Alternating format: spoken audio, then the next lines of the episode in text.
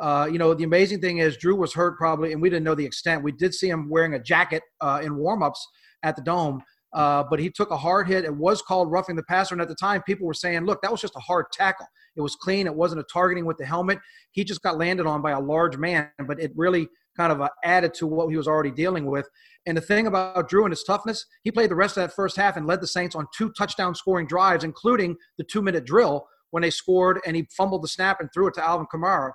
Went halftime, settled down. The body got stiff. He told Sean Payton he couldn't go. Monday, he gets the check, and it's four or five broken ribs and a collapsed lung. Um, mm. This week, even within the last what couple of hours, to show the competitiveness, he's taking all those results and wanting to go get additional opinions to make sure they're accurate, so he can try to figure out when can he get back and play. The additional reviews of the medical confirmed several broken wins, uh, ribs, and a collapsed lung you're hearing everything from four to six weeks. Look, Drew Brees would challenge the three of us to a peanut butter sandwich eating contest, and he'd throw a C note on the table and say, "I'm going to beat all of you." I mean, he's as competitive as anybody you've ever met. Last last year with the thumb, he was throwing weeks before they said he would be throwing the ball. The difference was last year that injury happened before the bye week, and he bought himself an extra week. The Saints are past the bye week now. They got the Falcons coming up, then they go to Denver, then the Falcons again. There's a huge matchup with Kansas City, the only team with a winning record left on the schedule, December 20th. I don't know if he'll be back for that one or not. Um, but yeah, it, it's a tough blow. He's one of the toughest guys around. And as I talked about with Scott Shanle, who is a Super Bowl winning linebacker with the Saints and does does my show with Saints Game Day and Saints Tonight.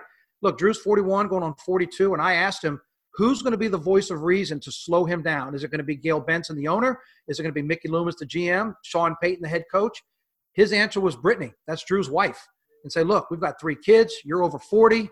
You know, father time catches up with everybody. You really need to pace yourself. But be that as it may, uh, fact of the matter is, games go on, and the Saints have the Falcons for the first of two and three weeks against the NFC South rival. And uh, welcome Jameis Winston to the black and gold party because he took the snaps in the second half when Drew went down. He did lead him to one touchdown. I will say that that game was not offensively aesthetic for either team, the Niners or the right. Saints. Uh, it's not like Jameis came in and and um, and lit it up. Thanks for listening to this segment of the Three Dog Thursday podcast. Reminder hear the full show through Red Circle Podcasting. Also, subscribe to the show on iTunes, Spotify, Google Podcast, and Stitcher. And thank you for finding us for Three Dog Thursday.